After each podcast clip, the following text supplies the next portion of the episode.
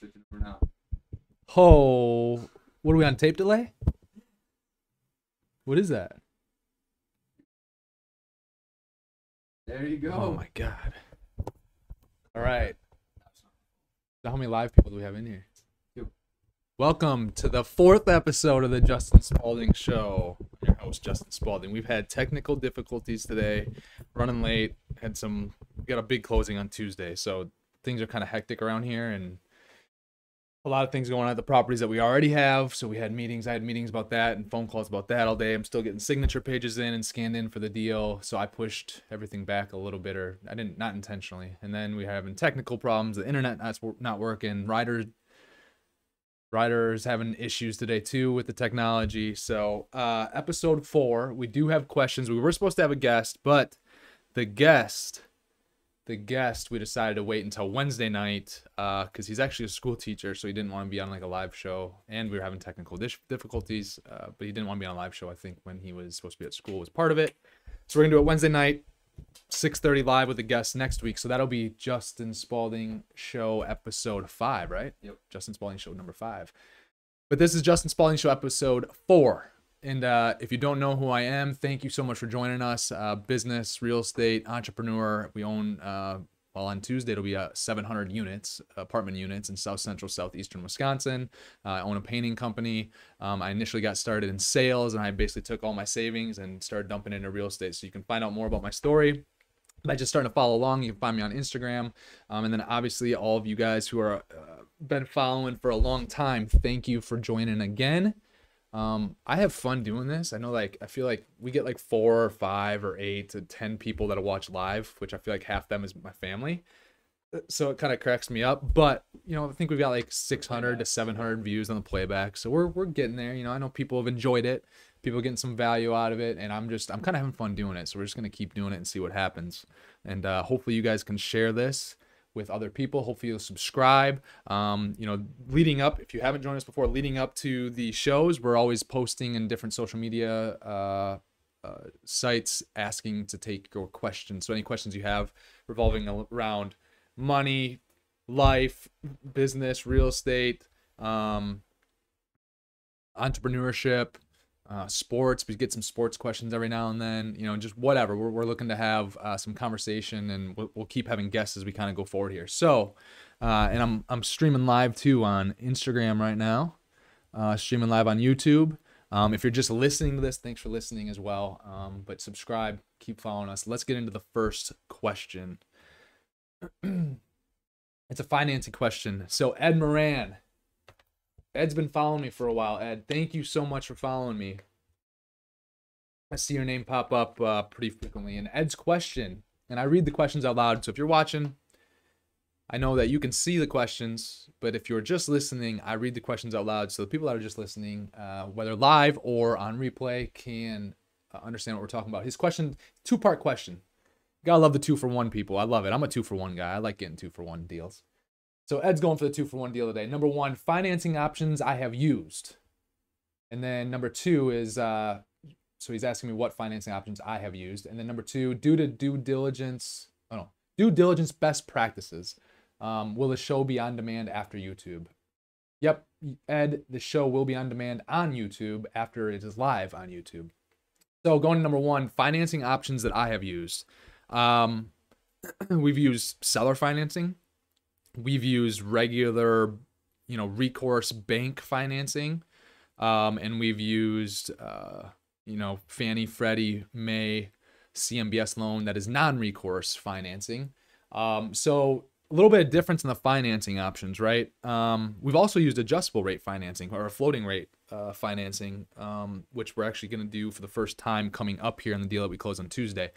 So I'll talk a little bit about each of those. You know, number 1, the bank financing, that's your more traditional type financing. It's the financing you think of when you're going to go get a, you know, Ryder's looking at 4 units and what, a 7 unit, right? In Rockford, yeah, right? Yeah. So Ryder's been looking at stuff, and, you know, the stuff that I started out with was more traditional, just bank financing. So it'll be amortization over 25 to 30 years, meaning the loan gets paid back over 25 to 30 years. It'll be like a 5-year term. So you'll get the loan. The loan will be good for 5 years on a payback schedule of 25 to 30 years, right? So you're amortizing over 25 to 30 years, but the loan is only good for a five-year term. So that means after the 5 years, you got to refinance or go to another bank or stay with the same bank, whatever. But you're going to have to find another loan because at the end of the 5 years, typically there's a balloon payment.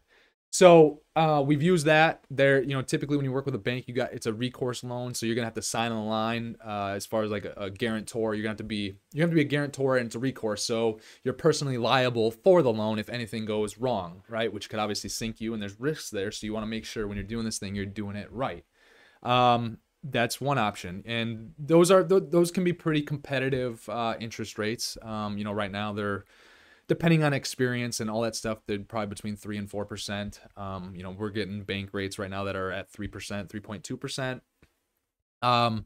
Then when you're looking at Fannie and Freddie type debt, that is more, it's non-recourse, right? So you're still a guarantor. You still got to sign a guarantee, but the guarantee, and you're only personally guaranteeing it if you break the rules, and they're called the bad boy carve-outs. So, if the deal were just to crash and burn, we'd just be out our initial investment. They're not going to come after us for the rest of the loan. They're going to take over the property. They're going to sell the property, you know, whatever, right? As the lender, that's what they would do. They're not going to come after us unless we break the rules, which is, you know, one of those rules is fraud. So if we lie on our financial statements that we send them, or, you know, during the due diligence process, whatever, that can turn the loan and make it into recourse. There's a couple other, you know, bad boy carve-outs there. But not necessarily worth getting into for this question.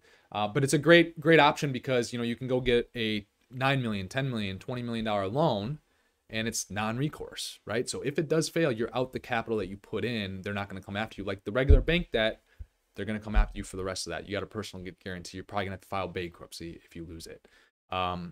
The deal with Fannie and Freddie, typically, you know, you'll see a 7-year or a 10-year, sometimes a 12-year term. It'll be amortized over 25 or 30 years. A lot of times it's 30 years. You can get interest only with that, which is very rare with a regular bank financing. So if Ryder goes out, and just like I did for my first deals, I use Ryder because he's at the point right now where I was 8 years ago, 9 years ago.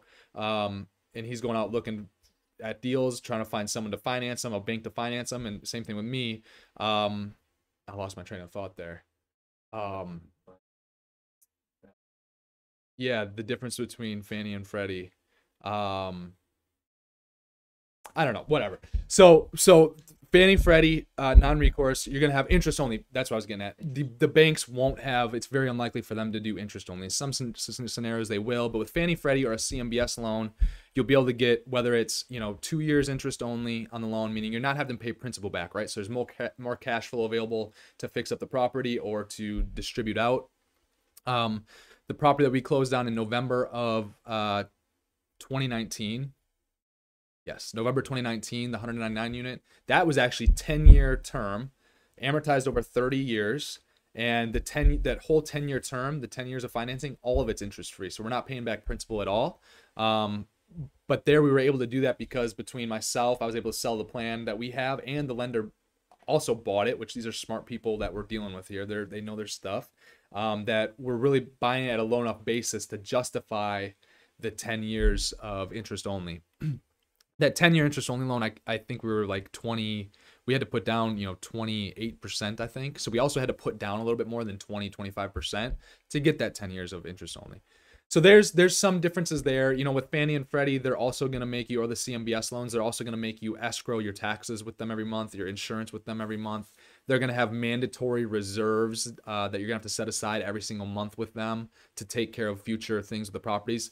So there's more, because it's non-recourse, with Fannie and Freddie, there are more like restrictions with stuff like that. There's more compliance that you need to roll with, as opposed to your regular regional bank. They're going to give you that loan and they're going to let you roll with it, essentially. You don't have a lot of those clauses that you do in the Fannie Freddie. The CMBS, Fannie Freddie, seller financing. So we've used seller financing before, and typically seller financing will be just a portion. It's not going to be the entire debt chunk. So you'll use a bank, and then like the seller, they might be able to finance part of your down payment. So what we did with one of the 4 units that bought back in 2013, 2014, one of the two, we ended up, it was a $180,000 purchase. We were supposed to put down 20%, but we actually only had to put down, his owners only had to put down 5%. The seller put in 15%, and then the bank did the rest. So that 15% that the seller put in, it's called seller financing, right? And so we basically paid the seller over the next 5, 6 years, something like that, the rest of that seller financing. And so that's always an option. We also use the seller financing when we did the storage unit deal, right? Seller financing, it's not always going to happen. The seller has to be in the right position to be able to do seller financing. They have to basically have, enough equity in the project already to want to do, or to be enticed to even do seller financing, which, the storage unit deal we bought for $1.2 million, and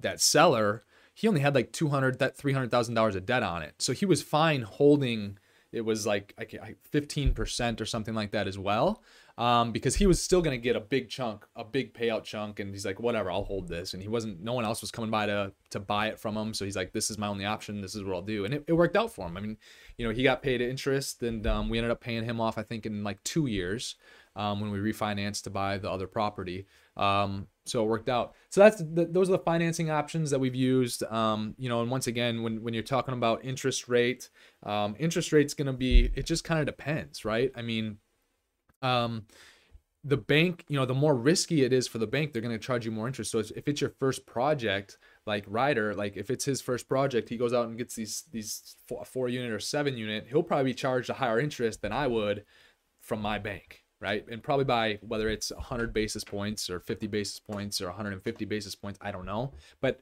the more experience you have, the more of a track record you have, the more of a relationship you have with the lender, the better terms that you'll typically start to get. The other type of financing, which this is gonna be our first time using, floating rate. So the deal that we're closing next Tuesday, we're using a floating rate financing. So basically every single month, the rate adjusts. And the reason that I wanted to do that is because I just wanted to have, I wanted to start transitioning our portfolio over to have different options, because we have long-term debt, we have some medium range debt, and I think it's going to be good to have some short range debt, especially on some things that could be flipped in 2 years, 4 years, 5 years. If we were to sell the Waukesha property, which we bought, that's the property I talked about earlier with the CMBS loan, that's a 10-year term. That means if we sell before year 10, we're going to have big prepayment penalties. It's called defeasance. You're going to have to make up basically the money, the interest, and the money that they missed out on for the rest of your payments ahead of time. So if we sell in year 6, we're still going to have to pay them interest. Essentially, what we're going to have to do is essentially pay them interest all the way through year 10, which that's going to be massive, right? So we don't... We don't necessarily want to do that. With this floating rate, we'll be able to sell at any time, and we'll have a 0 to a 1% prepayment penalty is all. So it just gives us more options, and that's why we're looking at doing it. And the rest of the terms just made sense for us to do it. We could refinance it again in another 2 years when the interest only is up, and lock in more of a fixed rate and get another 2 to 4 years of interest only. It just gives us a lot more options. And so that's why I wanted to go that route. It made sense for this deal. I can just talk about some of this stuff forever. So I never want to always do things the same. And I never only want to look at one thing when I'm doing deals. I want to be able to look at the entire picture. And when you looked at the entire picture for this deal, it made sense to go this route. So that's that. Ed also asked about due diligence practices, best practices. You're going to have your environmentals, you're going to have your surveys, you're going to have your, I know a lot of people that don't go through all the units. We go through as many units as we can of the deal, whether it's 199 units, 300 units, 40 units. This deal that we're closing on Tuesday, we went through ballpark 75 to 85% of the units, so that we at least got to get in to kind of know what we're walking into. Because what I've found, even when we do that, we still run into unanticipated things that we have to take care of, whether it's plumbing issues or, water heater issues, whatever it might be. There's still issues, but we like to try to eliminate a lot of the issues. If we go through, 80, 90, 100% of the units, and it's way off of what we thought it was or what the seller represented, well, then now we can either renegotiate the deal or we know that we got to bring more money to the table to be able to fix these things, right? So we just don't want, we want to try to limit as many surprises as possible in the due diligence phase. So then the other thing that we do is our controller Ava did for this deal, she did all the lease audits. So we go through and we just make sure that the rent rolls and the rent roll has the right amount of rent and security deposit and the lease information as far as like when the lease started, when the lease ends, and make sure that those match the actual leases. When you're buying a property, you want to make sure your leases are I guess you don't want to surprise, right? I've bought deals that are just month-to-month leases. Fine, I knew about it, right? But it would suck if you went into a deal thinking everything was a year-long lease and that you were planning for everything to be on a year-long lease, and all of a sudden you find out, oh crap, we got everything on a month-to-month deal here. So that's why you do your lease audits. You find out all those things, but also doing the lease audits, that's where you find out where your opportunity lies as well. So and you can confirm that there is that opportunity. So, Ryder, does that make sense? Yeah. That was a lot, right? Was that overwhelming? That was good, though. No. That's good. I feel overwhelmed when I'm talking this fast sometimes. And maybe it's just because we have so much going on right now. I don't know. Ready to watch Green Bay win on Saturday? Question mark. Final score prediction? Question mark. Mine is 28-17 Green Bay. So, obviously, I'm a Green Bay Packer fan.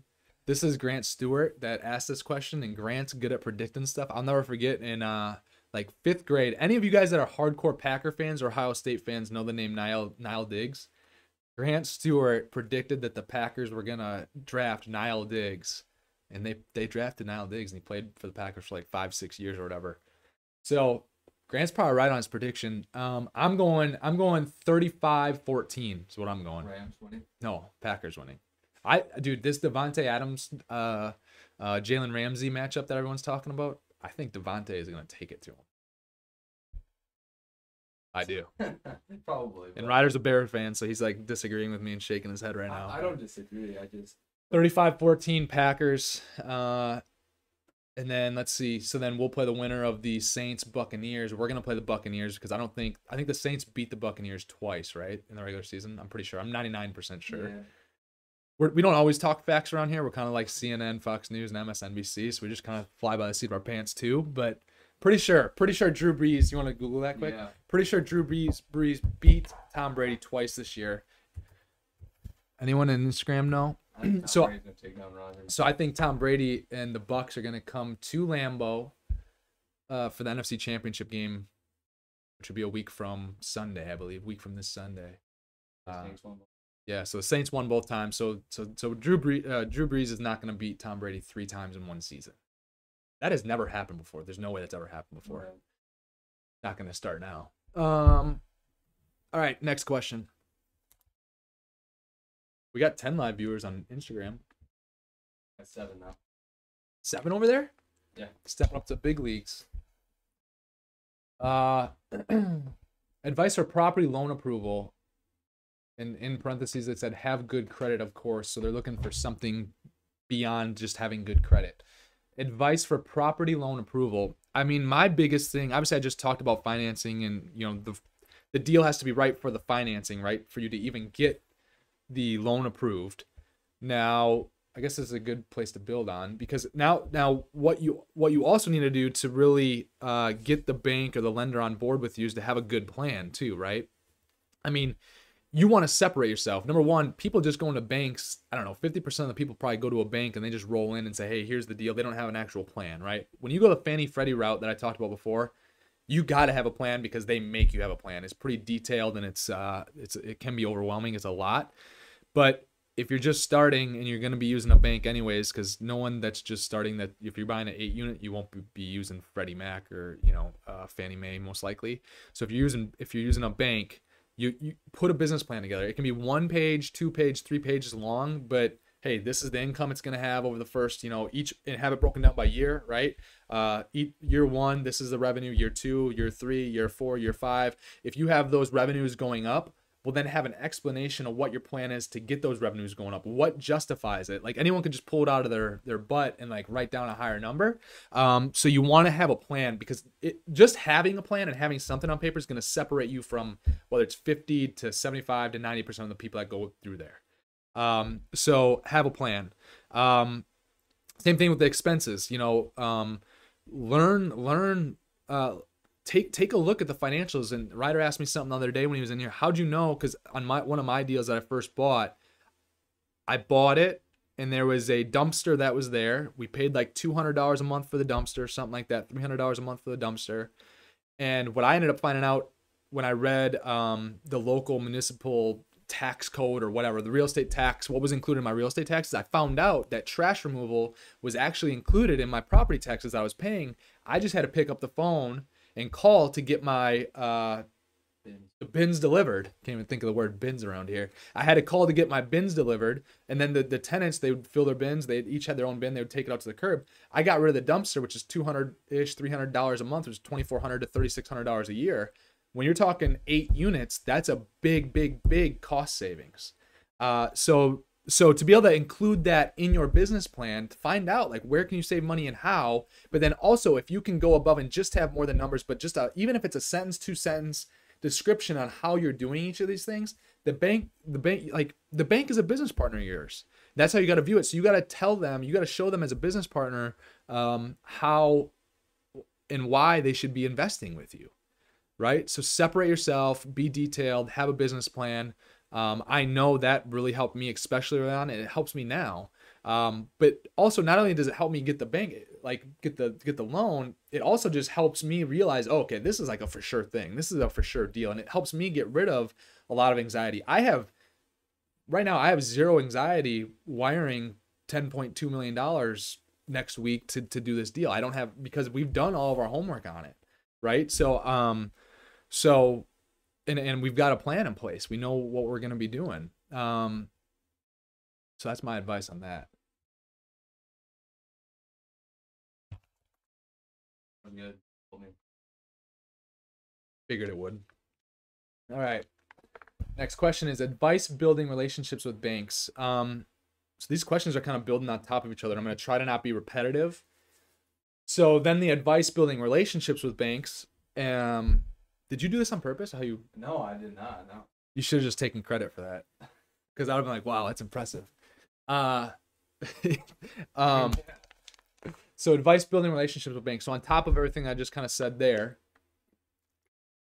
now once you do one deal with a bank, and they see that you're a success, they're gonna want to do more deals. Like, they can't write you checks big enough and often enough to go out and do deals, because banks get paid. What you guys don't realize is, you know, banks want you to save money so that they can go out and lend more, right? They want to lend money. That's how they make money. And so advice building relationships with banks, like when you start to perform, you're going to get, number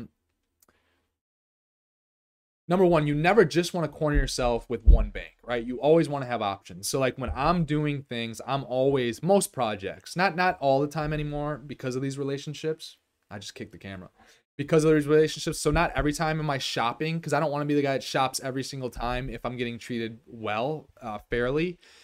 But you want to be able to keep a bank honest too, right? So if you do a first good deal with a bank where they're excited to do a second deal with you, my advice is that second and third and fourth deal, you really include them and say, hey guys, look, I want to go with you guys and continue to build this relationship, but I'm going to get other quotes too. And just be honest with them. I'm going to get other quotes too. This is with 2 or 3 other banks right now looking at it.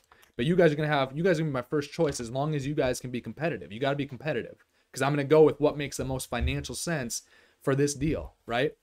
And so when you start to do that and have that conversation with them, and then you get to a point where, you know, you might be able to go right to them. I've gone to them after I've done 2 or 3 deals with a bank. I've gone to them at that point, hey, this is yours if you can give me this exact rate right now. And I know it's competitive, but it might not be the absolute best rate, because I might be in a scenario where I need to save time to close the deal with the seller, right? I need to wrap the deal up quicker.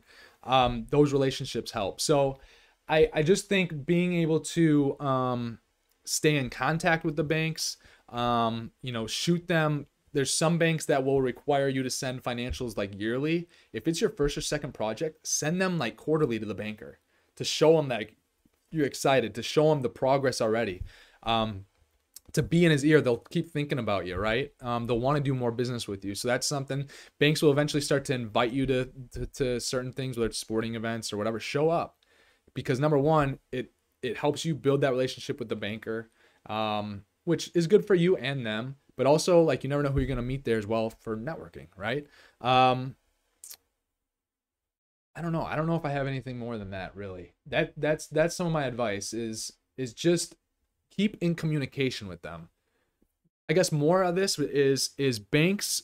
It's funny, when you don't necessarily need money is when people are willing to lend you. When you need money, that's when it's very hard to get money and get a loan. And so sometimes people are like, you know, I think actually my wife asked me, she's like, well, you know, if we don't need it, why don't we just wait and not get that loan out? Because I actually take loans against my credit cards.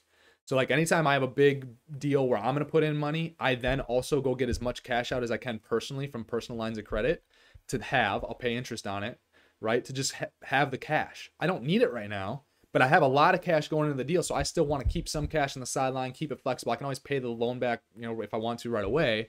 But I just do it so that I have it, because I know that if I waited on those credit card loans, and maybe if I needed it 4 months from now, if I needed it 7 months from now, and when I say need it, I need it to, I don't need it to buy shoes or buy a car or get myself out of a jam. I need it to make another investment. I need it to grow my business. It might be harder for me to get.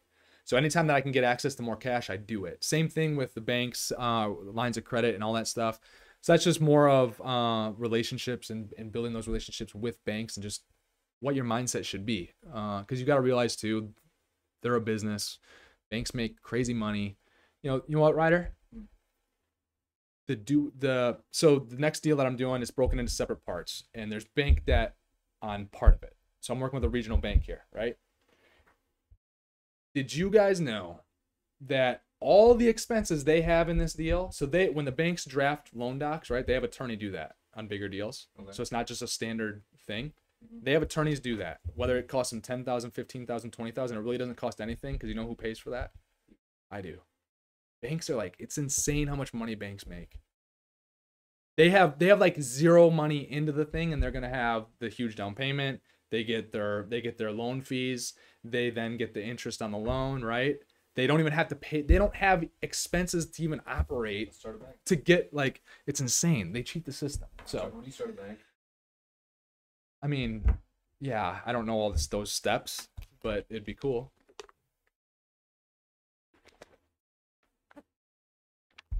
I own in 2 states, one landlord unfriendly.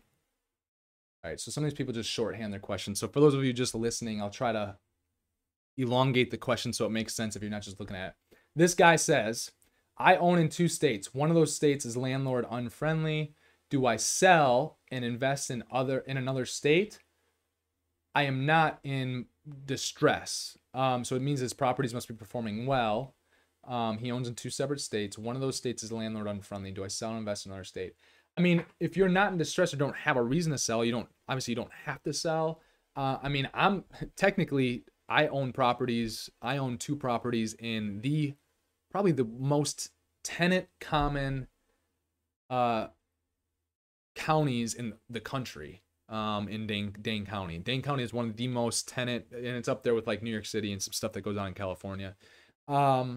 So no, I don't think that just because you own 1 property in a state that's unfriendly to landlords, I don't think that necessarily automatically makes you sell. Now, if you're in a position in that deal to make good money and then move on to the next deal and perhaps move your money out of that state, do you do it? Yeah, why not, right? But I don't think right now that if your deal's doing well, it's cash flowing and you know, it's not like you're in over your head on debt. You know, if things turn backwards for 2 years, you'd still be able to make it through the other side and you're sitting pretty. I don't see that solely justifies you selling that property. That's just my opinion. But if you've had that property for 2, 3, 4, 5 years, and you've already added a lot of value where you've got a lot of equity you could unlock there, I would look at selling that. I'm looking at doing that with a couple of our deals right now. Deals that we've, you know, built some equity in. Well, actually we bought and we already had a lot of equity just because of the way we bought them. Then we improved them a little bit more, put some money into them. Rents have gone up. We've been able to prove the business. Basically, we've been able to prove the business plan. I'm looking at just selling because I want to unlock that equity and go rinse and repeat that. I want to buy something at the floor and take it to the ceiling, right? And when I take it towards the ceiling, I want to sell it because I built equity, because between the floor and the ceiling is equity. I want to sell it, unlock that equity. Now go buy another deal at the floor. That's hopefully that deal is a little bit bigger, has a little bit more upside, whatever. Put that money to work again, take it from the floor towards the ceiling, and at some point in there, sell again and rinse and repeat, right? Now, at some point you get enough assets under management where, you know, it just makes sense to not necessarily sell everything and, you know, sit on things longer term. But when you're just starting out, this is my advice to Ryder. Like, if he's gonna go buy a 4 unit, my advice to him is be in that 4 unit for as little time as possible. Meaning, if you can get in, add your value, and if you can like double your equity in 2 years, get out, sell it, double your equity, triple your equity, whatever, go out, rinse and repeat. But now rinse and repeat with a 12 unit. Do that same thing with a 12 unit. Do that same thing with a, then do that same thing with a 30 unit, right? And keep going from there.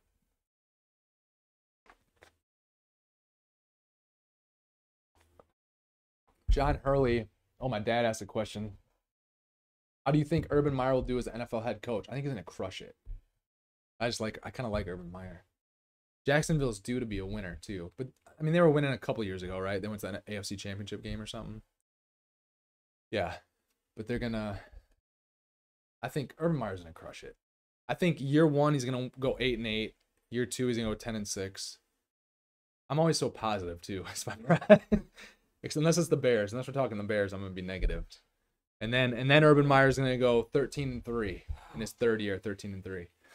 John Hurley asks, you talked about where you live as not being an investment due to a lack of revenue. Is it safe to say no matter what, you'll probably have one location that won't generate revenue where you live? Absolutely. Wherever you live is a waste. Like, we're wasteful, fat pigs as people, right? Like, we just take up space, right? When you just look at me as a person, like, I'm just taking up space, taking up air, you know, contaminating air right now, spitting all over the place, right? When I'm talking, because I'm talking fast. Wherever you live, like, it's a waste, essentially. When you're talking about actual, like, we're inefficient. We're inefficient people. We're inefficient organisms. We're not like us as people. We take up space and the space is wasteful. And then we got to buy things that we don't need. And then we got to, you know, do things that we don't mean to do. I mean, when I lived with my college roommates, as a side story, we put a bowling ball through the wall. We're not doing that to our own homes we live in now. But I mean, so wherever we live, yes, I view that as an expense, right? So that's why I say, even if you own, even if you buy a 4 unit and you go live in one of the units, okay, well, are you paying your LLC rent? Probably not. You're being wasteful as a human being. You're just being wasteful. You need a place to live, and you're living in that unit for free. Great, you're house hacking. It's fine, right? But if you weren't living there, you'd be able to generate revenue in that place, right? And then the question is like, okay, but then where I go next, whether I buy it or rent it, I'm still wasting my money. Exactly. Wherever you're living, it's an expense. Would that change the value of property if you were house hacking? If not, or not really, because I mean, it depends who the buyer is. If it's a novice buyer, like for me, I'd say yes, and I would use it against them. Is it always going to work? You know, the better the market is, the less impact it'll have. The worse the market is, you know, probably more of an impact you have, because the better the market is, you usually have more people playing the game, more buyers willing to buy. And so if you have more buyers willing to buy, there'll be less people that care about that. If you, in our worst market where there's less people willing to buy, now people can make that be a bigger issue. Oh, well, your income says this. I'm buying it off the as is income day one, right? So like, it just kind of depends. But yeah, I mean, I think, does that make sense though? What I'm trying to say about us being like, wherever, I just cannot get it through people's head enough. It doesn't matter. Like, when I buy a house, I'm going to buy it through an LLC and I'm going to rent to myself. It's still like, no matter how you cut it, I get some advantages that way a little bit, just because I have a big enough real estate holding where I can rent. I can go live in one of my apartments if I wanted to, right? Whatever. And that place is still gonna get the same tax benefits and whatnot. But wherever you're living, like, I don't know how, if you own a home, people are like, yeah, well, it's an asset. Well, like, I mean, is it? Like, it's not paying you every single month, and you're sitting on equity that is now not paying you. And they're like, well, yeah, it'll pay me later. Like, you don't know that. And if it does pay you later, what's the amount? Like, yeah, I mean, if you sit on something for 5 years, and if that house goes up 3% per year, when you actually do the math and figure out what you spent on utilities, what you spent on real estate taxes, what you spent on your appliances, and then people are like, well, you have that expense anyways, no matter where you live. And I'm like, exactly. Wherever you live is an expense. So now, can you come out ahead sometimes when you do buy your house and whatever and time it right? Yeah, 1%, 2% of people do. But in reality, I'm like, if you actually took that money and started a business, if you actually took that money and bought a rental and ran it like a business, I guarantee you would be so farther ahead. There's no way, if my first purchase would have been a home, there's no way on earth I'm at where I'm at right now. I'm still renting right now. But there's no way, because I just know if you're banking on the place that you live to be your nest egg, that you're not going to get to a point where you have a ton of absolute freedom in life and be able to do what you want to do when you want to do it. Period. What benefits purchasing your house under? What would be the point? I mean, I can rent for myself, and I can have a standard lease that our company has, and then. I can still write off all the interest. I can still write off all the real estate taxes. I can still write off, the utility, like certain, common lease, whatever our leases look like at Spaulding Group, I'd still be able to count those as expenses. I'm still having to buy furniture as a human, right? So furniture is not, but like, if we want to do improvements to the property, like it'd be treated like a business, which, buying it. Now, can you necessarily get away with that if that's your only property? I don't know, probably. But if you have a big enough portfolio, like it's so. A lot of different ways to do things.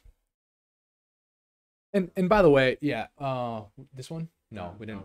No. And by the way, like, I'm saying all this stuff. It's just, it's my opinion. It doesn't mean I'm right. I'm not trying to battle the thing where, like, I'm right. Like, I might seem that way, but I could care less if you think I'm right or not. I know I'm right. I don't care. I'm not trying to argue with you. If you want to think you're right, that's fine. You do it the way you want to do it. And I'll do it the way I want to do it, and that's fine. And we're both happy that way. What metrics do you look at for an investment is the next question. And then the minimum percent to ink the deal.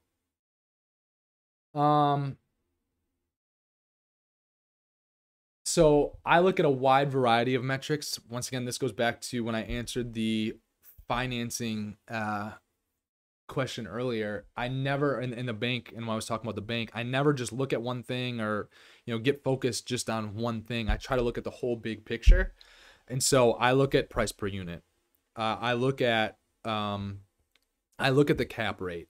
I look at if there's rent disparity or not. I look at how much deferred maintenance there might be. I look at what's coming up for big capital expenditures. I try to look at the whole picture. Right. And then the same thing with the minimum percent to ink the deal. And I think what he means here is what's your minimum, like, cash on cash return that you're looking for to want to do a deal. And once again, it depends. Each deal is different. Right. So you'd probably think I was crazy right now if I said I'll buy a deal that has 0% return, 0% cash on cash. You're like, dude, you're talking about cash flow all the time. What are you talking about? Because you just focused on the one thing. Right. When I just said that, I was also thinking about what the opportunity could be. What I didn't tell you right there, and what you get for not looking at the whole picture is, I'll take 0% cash on cash return. I kicked the camera again. I'll take 0% cash on cash return if I'm at zero and if I'm break even, while the property is only 40% occupied. Right. So if you have 40 units that are occupied of a 100-unit property, you're 40% occupied. And if you can break even on that deal, and the market looks good, and you can go rent those other deals, like, why would you not, right? Because now you just go fill those units, right? I mean, that's what we did with the storage unit deal. We essentially were breaking even day one. And so I was like, I'll do this deal because I knew if you just looked at your cash on cash return, that's all you looked at, you'd be like, I'm not doing this deal. But if you look at the big picture, you see, oh wait, the vacancy is 45%. Hey, now while I'm putting this deal together, I'm going to also negotiate in the deal. Right? I don't know if anyone watches Undercover Billionaire, but if you saw what Grant Cardone did the other day with a $10,000 advance, it's freaking amazing. This is like what we did with the storage unit deal. With the storage unit deal, I said, I'll take the 0% return day one when we close. But you know what, Mr. Seller? Let me do this for you on your behalf for free from now until, you know, the 90 days when we close, there'll be a 3-month window. Let me fill up some storage units for you. And if we don't close, you don't have to pay me anything. You just have more storage units that are full. And obviously, what happens if we close on the deal, right? Well, now we have 30 more storage units full. So by the time we actually closed the deal, we had, we filled a 4,000 square foot shop because we were able to market 90 days before close. I put that in the deal. We were able to put the space out there for lease. That was it was a shop space, and we ended up getting like $1,500 a month for rent there. And the lease started day one when we took over, right? So bang, automatically now my 0% return is up to. That would have taken it, because that whole $1,500 is dropping to the bottom line. I mean, it was a triple net lease essentially. So that $1,500 times 12, $15,000, $3,000, $18,000 to the bottom line. So if I was at 0% on that deal, that would have taken us to a, because we only put $60,000 cash into that deal. So that would have taken us to like a 33% return, right? So if you're looking at one metric, if you're looking at a minimum percentage to ink a deal, you're missing out on a lot of opportunity is what I'm trying to say. So the more that is left, the more of the pizza that's left to eat, the more you're willing to pay for it and be okay if you don't get the first bite tomorrow, because you know you have plenty of bites in the future for you. You like that? I don't know where that came from. I'm hungry for pizza. So try to look at the whole deal. If it's a, now here's on the other hand. Now let me talk on the other hand. If the deal is full, if the people that are owning it have done a really good job where there's not like a lot of deferred maintenance, there's not a lot of remodel work that you can do because it doesn't justify to do the remodel work because you can't bump rents anymore. If you're buying that deal and it's full, like I said, there's not as much pizza left to eat. You're willing to pay less for that pizza, right? Well, so you're not necessarily willing to pay less for the deal here, but you're not willing to take a less percentage of cash on cash return day one, because you can't, if you say I'm going to take 2% cash on cash day one with this, if I'm going to take 1% cash on cash return for this deal, but I can't add any value. There's no more upside. I can't take that 1% and turn it into 22%, 33%, 6%, 10%. Then no, I don't do that deal, right? But I'm not just looking at the cash on cash return percentage. I'm looking at the whole picture, right? I'm probably in that scenario. I'm probably looking at, I want to be, you know, 7, depending on the location, depending on the age, I want to be somewhere between year one, I want to be somewhere between 6 and 12% cash on cash return. So that makes sense? Yeah. Yeah.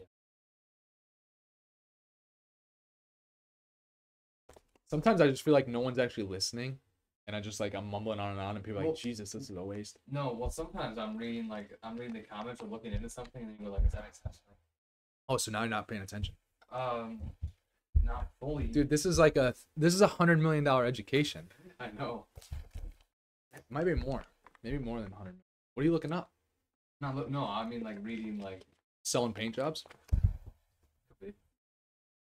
Ryder's also a sales rep for our painting company, so he's selling paint jobs while he's producing the show. All right.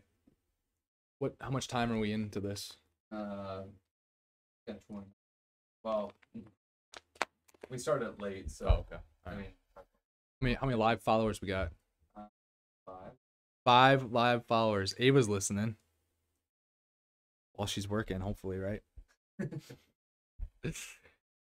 Just kidding, Ava. Turns it off. Harry Avery on Instagram says everybody's listening. We're just surprised it's free. That's what I just told Ryder. Yeah. This is literally like. I mean, it's I'm going to put a value on this. This is $100 billion. This is Elon Musk education here. Just kidding. Not even close, guys. But I'm serious. It's like, it's life-changing for sure. All right. I think that is the next question. If you have serious money, like Elon Musk, are you investing in major markets or secondary markets? I mean, it depends on what your flavor of the day is. It depends what lollipop you like, right? Like, I mean, I know a guy that's in a tertiary market that, I mean, I used to own properties in a rough area, and there's a guy, he owns probably 15,000 units. He's in Wisconsin. He owns probably 15,000 units total. He's probably like 55. And I would say 9,000 of those units are in very, very, very, very rough locations, and he's crushing it. I mean, and I'm talking like serious money, obviously. So I think as far as like whether it's A, B, C, D market, whether it's a, you know, a major market, a primary market, secondary, tertiary, whatever, it depends, because if you have serious money, there's people that have serious money doing all of those, doing one of them, doing two of them. So it just depends. And you have to find like what your niche is and what you want to be doing. Some of these deals, Ryder's looking at them, like I can tell you right now, you're probably gonna be knocking on doors and you might want to bring a gun with you just in case. Like, but it's like, what, you know, hey, what do you want to get into? What do you want to have to deal with? And there's a million ways to play the game. So don't let someone tell you if you have serious money or looking to make serious money or whatever, you got to be invested in this. There's so many different ways to do it. It just depends on what works for you and what your business model is and what opportunities you're going after, you know? So next question.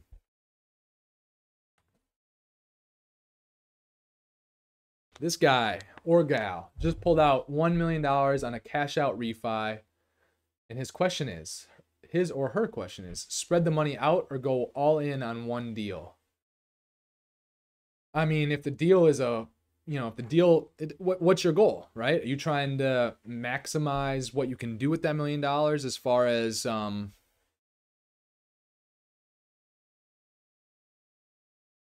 so if I were you, if this was me, I would try to do two separate deals with the $1 million. I would put 500 into each, but I would go raise another $9.5 million on each deal from other investors. So then we can do two deals. And then my private equity company wins, my $500,000 in each deal wins, and all the investors win. So once again, it's almost it almost depends. Like, what are your options? Now, the other side of the coin is if I don't have many options, but I have one really good property that I know is like a for sure thing, and it can be crazy returns, then I'll just put all the million dollars in, and go win on that deal. Now, if you're saying, should I spread the money out, like put some into a deal and keep some personally, I can tell you right now, I'm putting the full $1 million to work.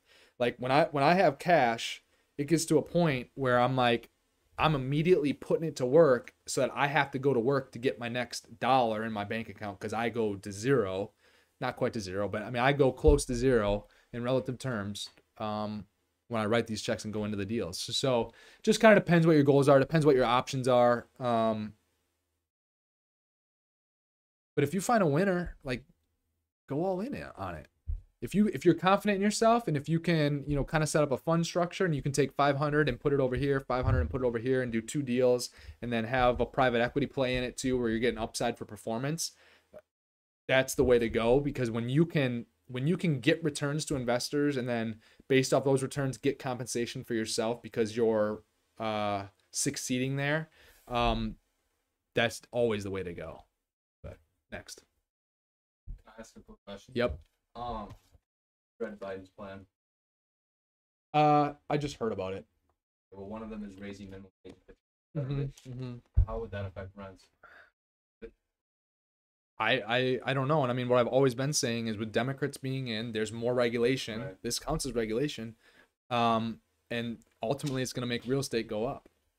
And so, yeah, if everyone's getting paid minimum wage, I don't know, maybe it makes rents go up. Maybe it doesn't. I think either way, rents are going to go up over the long term, right? Go ask your grandpa what he paid for rent on his first apartment. It's amazing. My grandpa's like, we were driving down Black River Falls, I think it was, and my grandpa's like, see that apartment right there?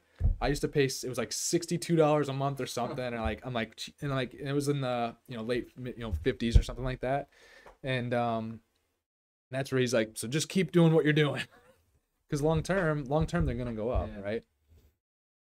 But I thought about that too. I mean, $15, like what does that even do to? I thought about, okay, well if we're hiring painters or whatever, what does that potentially do to the painting business? I'm like, I think it makes all those services go up in price. Yeah, that's it. if that's your new base, you know, I don't know. You know, some of the job, it's crazy to me that they think about raising the minimum wage that way, because a lot of those minimum wage jobs aren't meant for someone that's gone to college, right? Someone that has debt from college, someone that, what, a lot of those minimum wage jobs are to get like high school kids work, right? Younger people, you know, people who don't have opportunity work. It's interesting. And I'm not saying I believe in what should be done one way or another on that topic, because on that topic, I think we'll all adjust and figure it out. But, you know, ultimately, yes, I think if they raise the minimum wage to $15 an hour, it doesn't necessarily help that person at minimum wage, because everything else is going to adjust anyways. So I guess that's not the solution to the problem. Right. And I keep battling this with people all the time. The solution to the problem is understand how money works. Right? Do you watch Ben Shapiro at all? Get a segment covered. Is he the younger dude a little bit? Yeah, I've seen clips. Maybe? Oh, maybe it's not coming. I don't know. He talked about it. What did he say? Similar to what I said, or no? It's just how it poorly affects metropolitan cities. How it moves from one thing to the other. Right, and so nothing's gonna break the chain. Like okay, taxes aren't gonna fix it. You can give someone all the money in the world. It's the people that win the lottery for $50 million and are broke in 12 years. It's giving people money, and like that's once again, I'm not for or against. I'm for everyone going out and being successful. People are looking at it from the wrong light. Like some of the things that are being done now are a band-aid that people think are going to work. And I'm like, it's ultimately not fixing the problem. Like you're just covering up, you know, you're just covering it up. You're putting the dust under the rug. You're not getting the dust out of the house into the garbage. So they can't see it, but they can hear it. Of course, one government policy leads to the next. If you raise the minimum wage, then it's going to raise the rents. When it raises the rents, you're going to have to build affordable housing. When you have to build affordable housing, you have to tax people to build the affordable housing. When you tax people to build the affordable housing, people move out of the city, and you have to raise taxes on the people who remain in the city, and this is how you hollow out the economy of a major metropolitan area in the United States. Only... And I mean, I agree with that. I mean, it's just a new baseline. It's a new baseline. That's all it is. So it doesn't fix the underlying problem. The underlying problem is people need to understand, which that's why, you know, our guest that was going to come on today, that's why it's cool what he's doing, because he's a, what's the class that he teaches? Financial lit? Yeah, literacy. Literacy, okay. I'm like, what does lit stand for? Financial literacy teaches and so that's why I think I go and talk in that class sometimes, and that's why I want to have him on, because yeah, he understands. Minogue understands from that standpoint. Like a lot of these things, like they're not going to be fixed unless people's education fixed. So now then it's like, okay, getting the right education, right? Because now if you get a, you know, once again, if you get a banker in there, they're going to say, hey, save your money. No, you're wrong. That's good for the bank. You need to get your money to work. You can't have your money sitting in a money market forever. You can't have your money sitting in a savings account or a checking account forever. You might as well stick it under your mattress at that point. Because what you have to do is get your money to truly work for you, and you have to get assets. You have got to trade your dollars for assets. So everyone's eye and mindset is on the dollar. Let's raise minimum wage. The dollar isn't the problem. Like you gotta trade the dollars you get for assets. And I agree with what the guy said, Shapiro. Yeah. Okay. I agree with what Shapiro said on there, because when you raise minimum wage, all that you're just raising the baseline. That's all you're doing. That's not fixing a long-term problem. Will it fix the problem short-term before everything goes up? Yeah. So you're going to be good for, I don't know, is it 6 months? Is it 18 months? Is it 6D months? Maybe it's 5 years, 7 years. But at some point, that dust from under the rug comes back out and circles around your house in the air and goes to the furnace and messes up your furnace filters and whatever. Just get the dust out, right? And getting the dust out in this scenario is like getting people financially educated. And learning how money works, and learning that you got to put your money to work. It's not about like, I mean, I make hardly anything for a salary in relative terms to what I'm worth, because I just start putting money to work when I do get it. I'm not worried about what I'm bringing in like tomorrow. I'm not worried about the dollar amount that I'm bringing in a week from now, because I just know over the long term, doing the right thing. Now you got to be able to start somewhere, right? So you got to find a way to, yes, you got to find a way to make more money. But it's not about the money. You got to be able to then save and stash that money. I don't even want to say save. Let's say stash the money in the bank. And then, like the guy with the $1 million refinance, find a way to put that full $1 million back to work. So now that your money is paying you while you're still working. right? You're still making like you're still working and getting paid for that time and making your salary. But over time, the cool thing is now your distributions from your investments and your assets, they start to become so big. The money that you're making from your assets from just waking up and walking around Earth is, you know, 5x, 10x, 100x what you're making from your salary. But you got to find what you love and keep doing your salary, because like the moment that I feel like the moment that someone then just sits back and does nothing is when things will crumble, because you're going to get in trouble or you're going to start making poor decisions or whatever. So you still got, in my opinion, you still got to stay busy and work. But I don't know.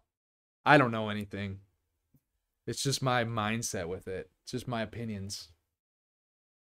Did we answer this one? How do you structure your waterfall pay schedule? No, we didn't. So get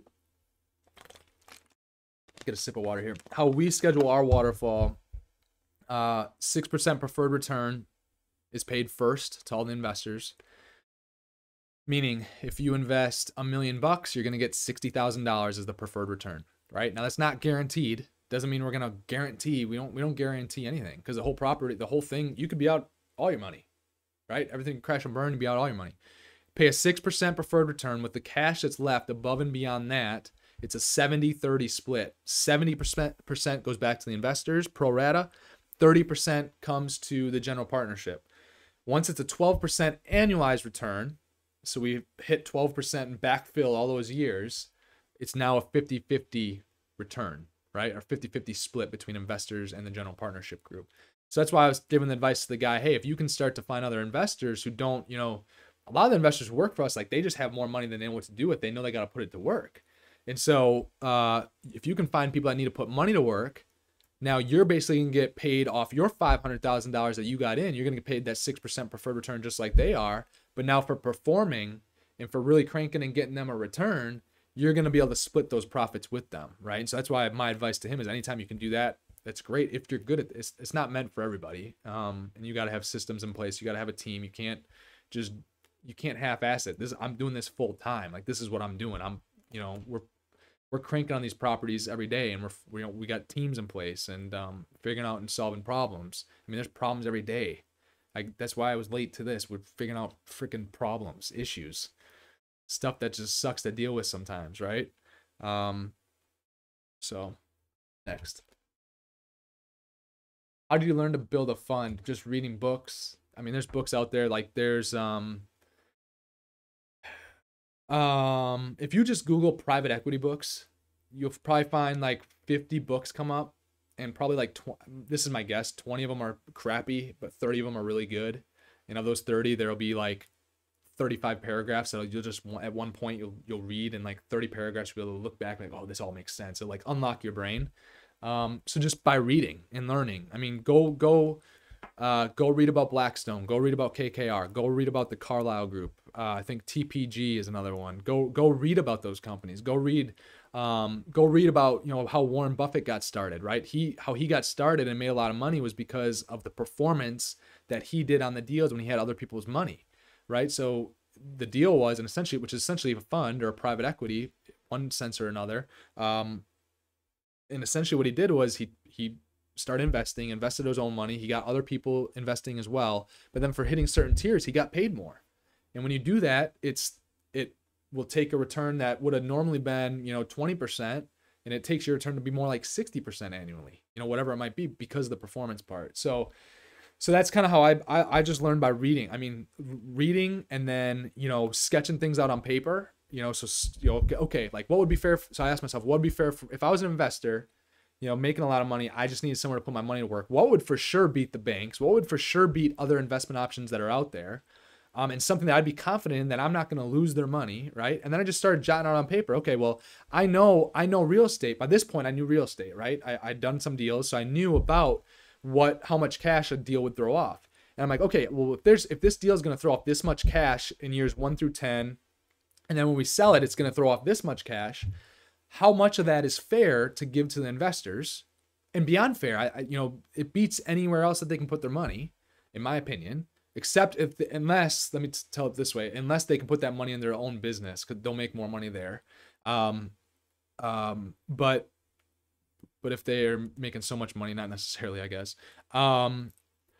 And then what I just started doing, I would say, okay, well, how could you divvy up the cash? How could you divvy up the profits after they got those returns? And I'm like, okay, well, once they get a certain return, that's a good return, then the rest of that cash can be a 50-50 split for the performance, right? And for me to get there and to earn that, we have to perform. It's not guaranteed, right? But we got to be able to perform on it. So that's how I did. I mean, just reading and just knowing my industry and my niche, and then just being creative, being creative with it. I didn't model it after one specific thing. It was just a accumulation of things that I read, and then me just creatively looking at and understanding how much money is in our deals when we're in them and done. So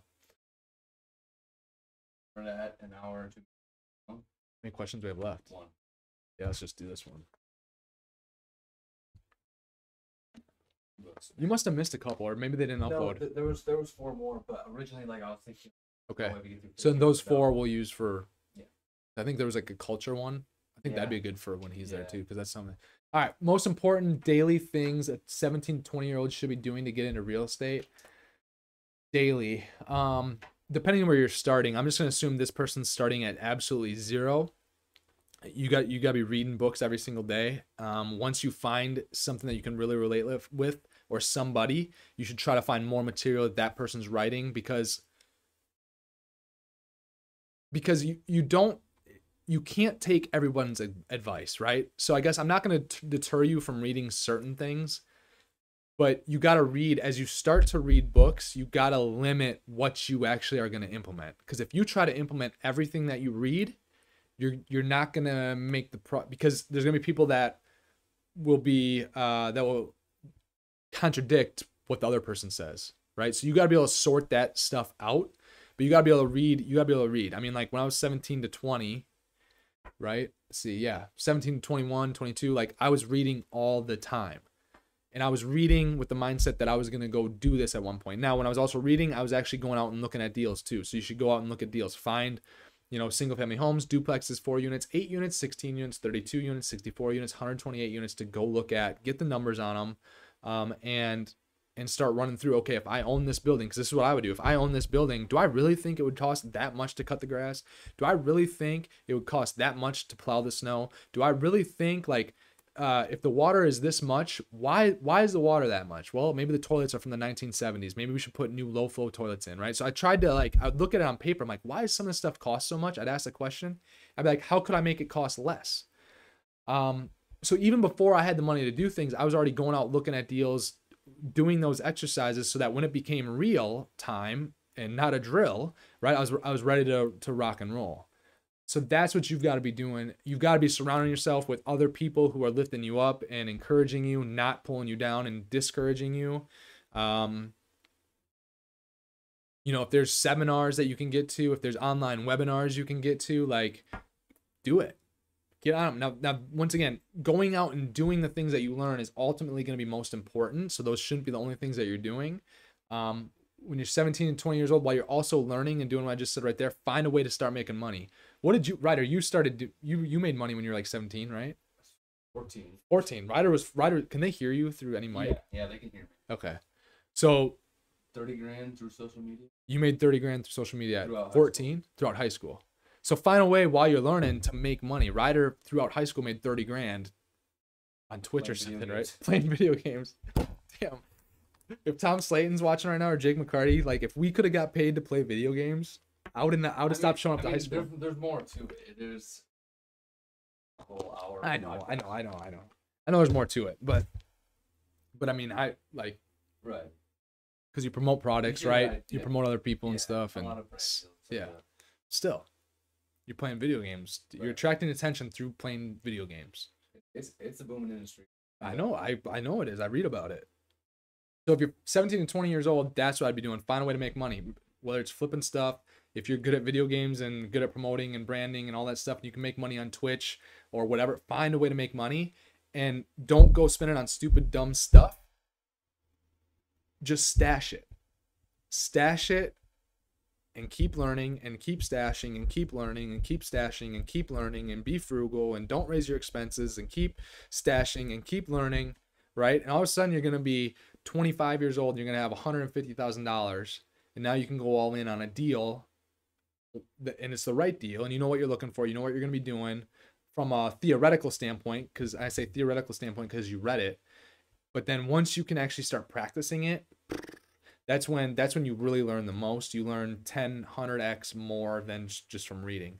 But the cool thing about reading is you can avoid mistakes other people. I definitely avoided a lot of mistakes that other people made that I probably would have made if I didn't. Now the thing is, even though I read so much, I still make mistakes. I mean, I still make mistakes all the time. And we got a property that's like, we're freaking having to put so much money in that property right now. And I'm like, Jesus. But I'm doing the math on it. We're like 72% occupied. I'm like, if we just stopped, you know, doing the remodels right now, we'd cash flow positively big time. It's like, God, I just want to get that one done with. So you still run into mistakes, right? But I'm learning. Like, I'm still learning so much. I learn through every deal we do. It's like I learn 10x more than what I already knew. This deal that we're working on right now and closing on Tuesday, I've learned so much from it. So, is that the last question? Yeah, you said one more. That was the last question. We got any more questions on Instagram or on YouTube? How many YouTube people we got watching right now? Five. Six. Cool. Six. Hey, solid. We've had a solid 6 people watch live. 6 to 10 people watch live each of the 4 shows. This is the 4th show, right? 4th show. All right. Well, it's been an honor. It's been a pleasure. Thank you so much for listening or watching. Wednesday. Yep. Wednesday next week, 6:30 p.m. Central is the plan. We'll announce it. We kind of fly by the seat of our pants a little bit. We'll announce it next week, but we'll have a guest next week. We'll be in here. So it'd be cool to have some give and take with Ryder and I and Nick Minogue. That's the plan. Hopefully we can make it happen. But thank you guys so much for joining. If you're watching on YouTube, listening on YouTube, whatever, it would mean the world if you could just subscribe.